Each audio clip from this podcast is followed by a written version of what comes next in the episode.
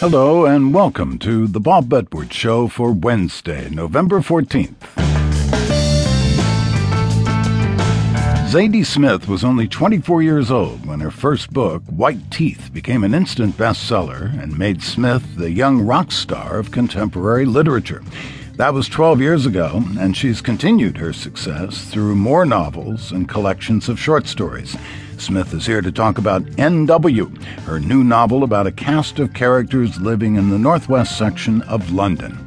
And later in the hour, I'll talk with jazz critic Paul de Barros about one of my favorite public radio hosts.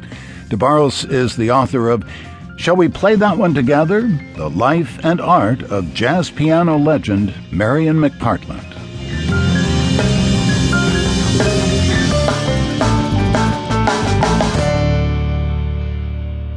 Zadie Smith burst onto the literary world with her novel White Teeth, a book that was creating buzz even before it was published in the year 2000, immediately achieving bestseller status.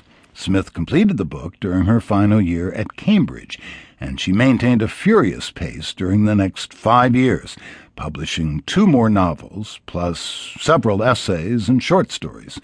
Over the past eight years, Smith has remained busy writing essays and teaching creative writing at New York University, but there has been no novel until now. NW is the story of two friends, Leah Hanwell and Natalie Blake, who have lived their entire lives in northwest London. Leah is white with Irish roots. Natalie's family is from Jamaica. When the book begins, the two women are in their mid 30s, but they've been friends since early childhood, when they lived in the same housing project and met dramatically. Yeah, there's a small paddling pool, a kind of tiny swimming pool in their local park, and uh, Leah gets in trouble in the water, and Natalie pulls her up by her pigtails and um, saves her life, according to Natalie's mother. And from that point, they're inseparable. Yeah, they're inseparable. Um, they're close. Leah's an only child, so she has that need to be around other people and to have these kind of pretend siblings. So Natalie has two, a brother and a sister, and they're close for that reason and because they love to do things together. Now, would that kind of uh, interracial relationship be out of the ordinary in London?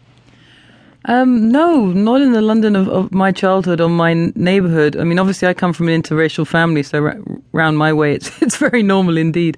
But no, because of the way the schools are arranged or were arranged, um, big, what you would call public schools, um, with children who were taken in from the local neighborhood, and the neighborhood itself being very mixed, it was a very natural thing to have interracial relationships. In fact, a phrase that would never